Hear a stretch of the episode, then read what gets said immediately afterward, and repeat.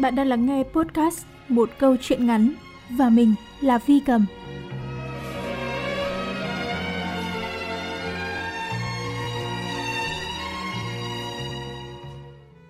Xin chào các thính giả, tôi là Vi Cầm. Các bạn đang cùng Vi Cầm lắng nghe chuyện ngắn Hè của cô bé mất gốc. Đây là chuyện ngắn của tác giả Sương Thụy, tôi đã tình cờ đọc được trên báo họp trò cách đây chừng mười mấy năm rồi. Không biết là những chuyện ngắn của Dương Thụy thì có nằm trong ký ức thanh xuân của quý vị thính giả như là Vi Cầm hay không? Uhm, biết đâu chúng ta lại có chung hồi ức phải không ạ? Bây giờ xin mời quý vị và các bạn hãy cùng lắng nghe Hè của cô bé mất gốc qua giọng đọc Vi Cầm các bạn nhé.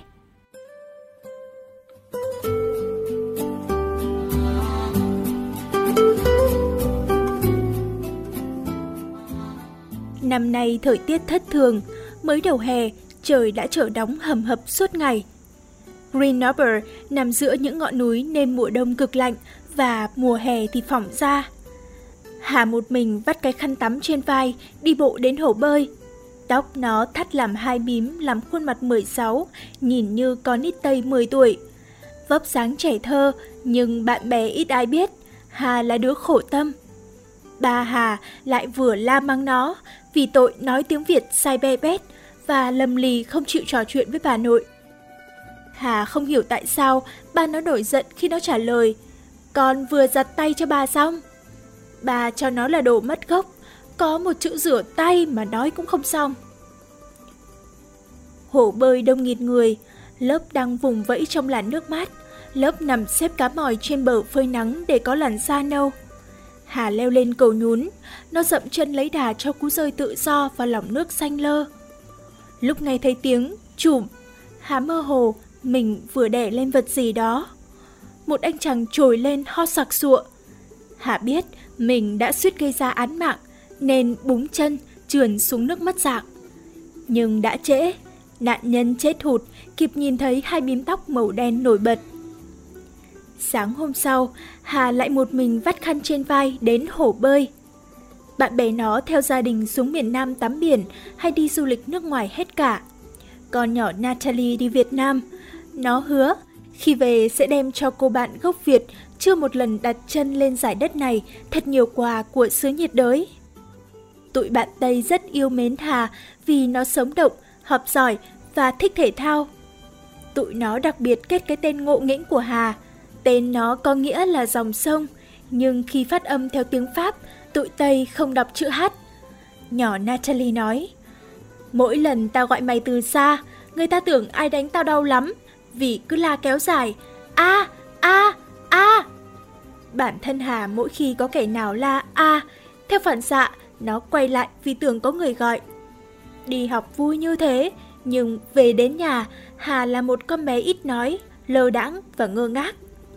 Bà nó không biết tiếng Pháp ngoài mấy câu chào xã giao. Mẹ nó có thể đếm để xài tiền, nhưng khi coi truyền hình thì chỉ đoán già đoán non. Lúc Hà còn nhỏ, mỗi lần cần làm giấy tờ, ba mẹ nó phải chạy vậy nhờ những bác Việt kiểu có học. Mấy năm nay, đến phiên Hà phải giúp lại những người Việt sống không hòa nhập được vào xã hội bên này. Tuy ngầm hãnh diện về tiếng Pháp của Hà, nhưng ba mẹ nó luôn hổ thẹn về tiếng Việt của nó. Tình hình trở nên căng thẳng khi bà nội từ Việt Nam sang 6 tháng nay. Bà thủ thỉ đủ chuyện với Hà, mà nó cứ lặng yên, vô cảm, khiến bà giận, bệnh tim tái phát. Hà thấy ngột ngạt nên tìm tối đa các lý do được ở bên ngoài. Nước mắt làm Hà thấy dễ chịu. Nó lại vừa bị ba la tội lầm lì và không thân thiện với bà nội. Hà bơi hùng hục mấy vòng hồ mới dừng lại nghỉ. Cô bơi giỏi quá, một giọng nói vang lên sau lưng làm Hà giật mình. Anh chàng người châu Á, chất giọng còn lơ lớ của người không sinh ra ở đây. Không hiểu sao, Hà lại không thích những ai mắt đen, da vàng, mũi tẹt như nó. Natalie gọi đó là một mặc cảm trong tiềm thức, khó giải thích được. Hà lịch sự nói, cảm ơn, rồi búng chân lao vút đi. Nhưng hôm sau, rồi hôm sau nữa, suốt một tuần lễ, ngày nào đi bơi, nó cũng bị gã trai châu Á bám theo lân la làm quen. Nó dừng lại ở mức độ chào hỏi, rồi vội vàng lặn mất tâm xuống lòng hồ sâu. Anh chàng đó bơi không siêu, hay đứng sớ rớ chỗ nước cạn cùng đám trẻ con lao nhau. Anh ta phô thân hình không được cường tráng của người ít vận động.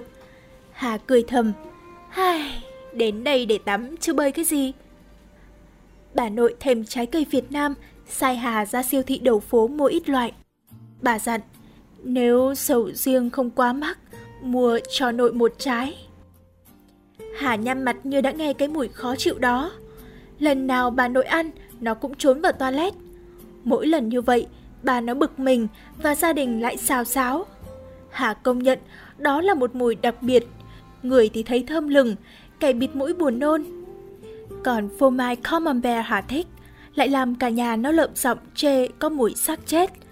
Bà nó cấm tiệt không cho tha về nhà bất kỳ loại phô mai nào trừ con bò cười. Hà thấy mình luôn bị chèn ép.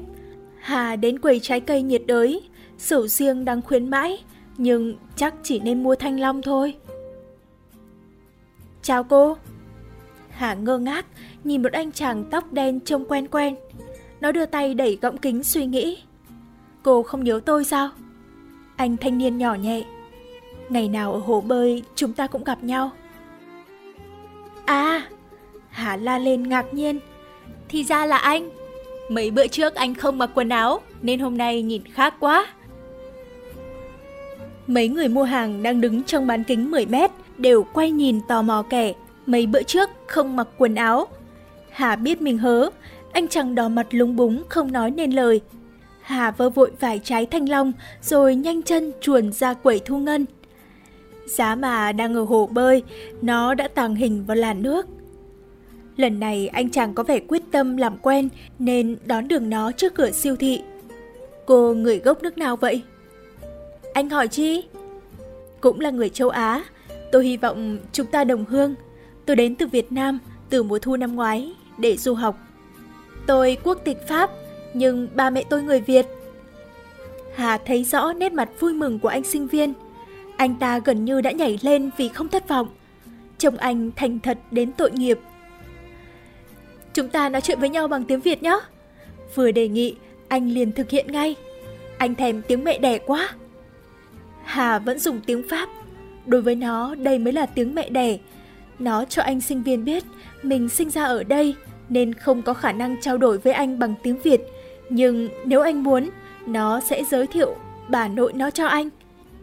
Được, nhà em gần đây không? Vẫn nói tiếng Việt với Hà, anh sinh viên hồ hởi. Anh tên Hải, em tên gì? Có tên Việt không?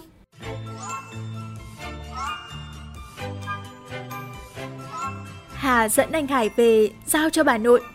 Hai người nhớ tiếng Việt gặp nhau, nói không hết chuyện. Mẹ Hà đi làm phụ bếp ở nhà hàng về, đem theo mấy món đồ xào ế bà chủ cho. Anh Hải được mời ở lại ăn cơm. Anh ăn cật lực, làm Hà phải nấu thêm cơm cho bà nó khuya đi làm ca về. Bà nội hài lòng nghe anh kể, từ 8 tháng nay chỉ lo học bù đầu làm luận án thạc sĩ, nên không có thời giờ giao thiệp với ai. Thèm món ăn Việt Nam, nhớ tiếng Việt và muốn tìm Việt Kiều làm quen, nhưng chưa có dịp. Đến 10 giờ, bà Hà đi làm về, anh Hải vẫn chưa chịu từ giã. Mới nhìn qua mà bà Hà đã có cảm tình với anh ngay. Bà nó có một đề nghị làm Hà rụng rồi. Ngay ngày mai, cháu đến dạy tiếng Việt cho con nhỏ này. Cháu vừa biết tiếng Pháp, vừa dành tiếng Việt, dạy nó sẽ dễ. Sẵn ký túc xá hay đóng cửa để sửa chữa. Cháu cứ đến nhà bác ở, khỏi thuê chỗ khác làm gì mất công. Buổi học đầu tiên làm Hà lo sợ. Không phải nó ngán ông thầy từ trên trời rơi xuống, mà sợ ba làm to chuyện nếu nó học không tốt.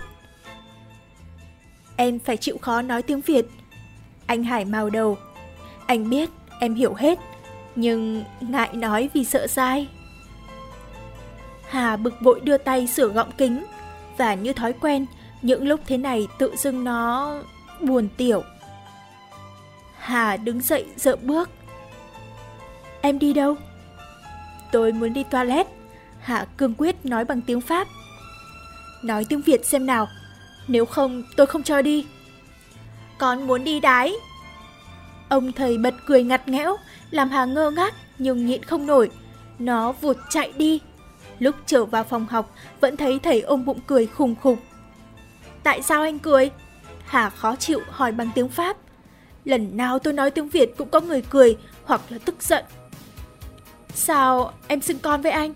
Lại còn nói đi đái, nghe không hợp với một cô bé đeo kính cận sáng láng. Bà nội ở phòng bên nghe ồn ào, bèn sang giải quyết.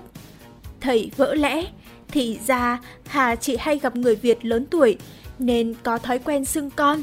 Với tụi trẻ đồng trang lứa, nó dùng tiếng Pháp nói chuyện với nhau cho nhanh. Còn tự đi đái, quả thật nhà này không dùng từ khác thanh tao hơn. Thầy biết dạy thế này gay go gấp nhiều lần làm gia sư ở Việt Nam. Phải đổi phương pháp, không nên nóng vội, tốt nhất nên thân thiện với học trò mất gốc đã. Thế là anh nói tiếng Pháp với Hà, đề nghị nó hãy tâm sự về mình để hai người thông hiểu cho nhau phần nào. Anh biết Hà cũng thực sự muốn giỏi tiếng Việt để làm vui lòng cả nhà. Nhưng bà nó tính cộc cằn, chỉ thích lớn tiếng mỗi khi nó nói sai. Anh Hải tội nghiệp, cầm tay nó an ủi. Anh nói, mình thông cảm cho hoàn cảnh những đứa trẻ bị hai nền văn hóa sâu xé như Hà. Anh hứa sẽ hết lòng giúp nó, miễn nó coi anh như một người bạn tốt.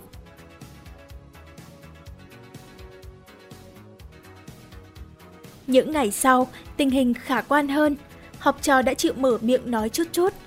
Nghe Hà ngọng nghịu, giọng lơ lớ, mặt hồi hộp sợ sai, khiến thầy vừa nén cười vừa cay mắt. Nhưng khi hai anh em vừa ra khỏi nhà để đến hồ bơi, Hà trở nên tự tin và nói tiếng Pháp không cần xin phép. Anh Hải có vẻ thất vọng. Thì ra học trò sợ phụ huynh hơn là thầy. Hà cười, hù dọa anh bằng tiếng Việt ba dọi của mình. tòi mà nói lại với ba con, con sẽ đè toi xuống đáy hồ, đến lúc có những hột nước đi lên cho toi chết luôn. em, chứ không phải là con.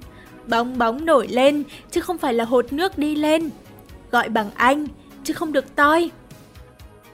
Học trò không thèm nghe, nó đã búng chân lao vút đi trong làn nước mát, để thầy đứng sớ rớ chỗ cạn với đám con nít ồn ào.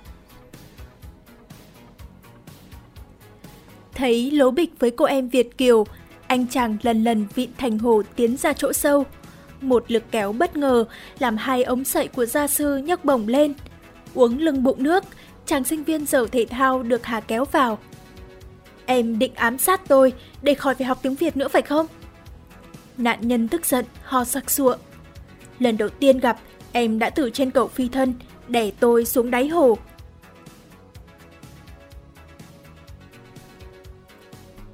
Ngày mai, bà Hà lái xe đưa anh Hải ra phi trường Lyon. Anh hứa vài năm sau lại sang để làm tiếp luận án tiến sĩ. Khi đó, chắc Hà đã nói tiếng Việt rất giỏi và không cần gia sư nữa. Hà biết, anh nói thế để khuyến khích, chứ nó còn chật nhiều lắm. Mới hôm qua thôi, khi bà nội kể chuyện những tên tội phạm mua chuộc cảnh sát, nó còn thắc mắc, sao tụi nó phải mua con chuột của cảnh sát làm gì? Bà Hà dạo này bớt cục tính. Ông nghe lời anh Hải, chịu khó học tiếng Pháp. Bởi thật bất công khi trách con gái mất gốc, trong khi bản thân mình không hòa nhập được vào xã hội mới sau gần 20 năm sinh sống. Đang ăn tiệc tiễn anh Hải về Việt Nam, mẹ Hà làm bể cái chén gây tiếng động trong nhà bếp. Nó vào phòng ăn kể với cả nhà. Cái chén té từ trên bàn xuống, làm thầy xấu hổ đỏ mặt. Anh kéo nó ra sân sau, trao một món quà nhỏ. Con gấu mập ú ôm trái tim đỏ thật dễ thương.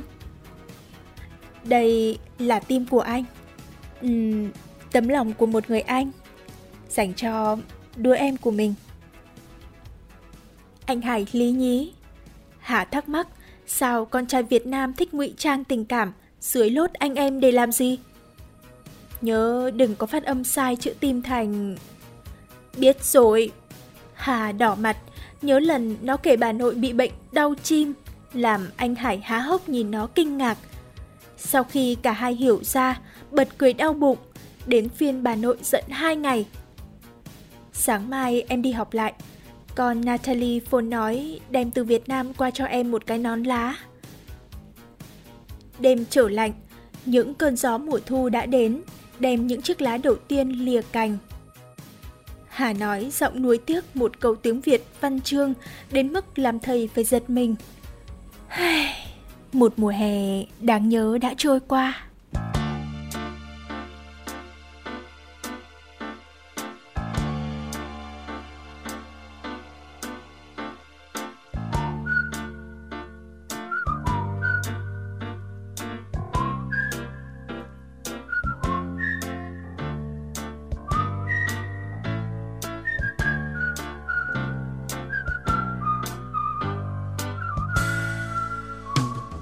Salut, c'est encore moi.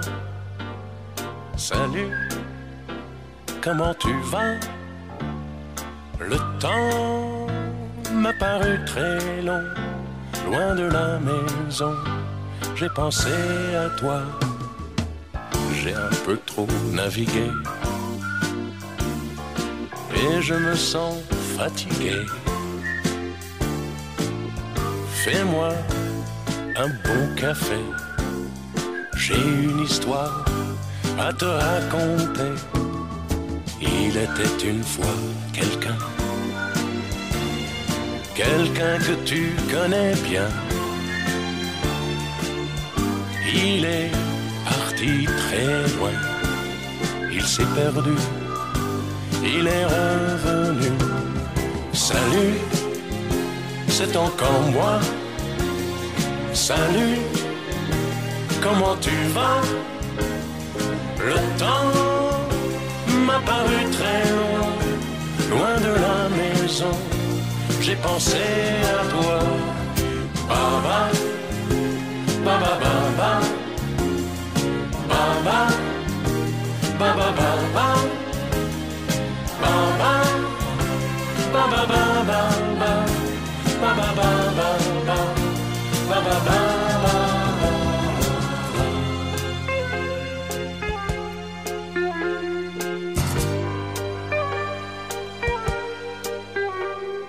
Tu sais, j'ai beaucoup changé. Je m'étais fait des idées sur toi, sur moi, sur nous. Des idées folles, mais j'étais fou tu n'as plus rien à me dire. Je ne suis qu'un souvenir, peut-être pas trop mauvais, jamais plus, je ne te dirai salut, c'est encore moi, salut, comment tu vas, le temps M'a paru très long, loin de la maison, j'ai pensé à toi. Baba, baba, baba.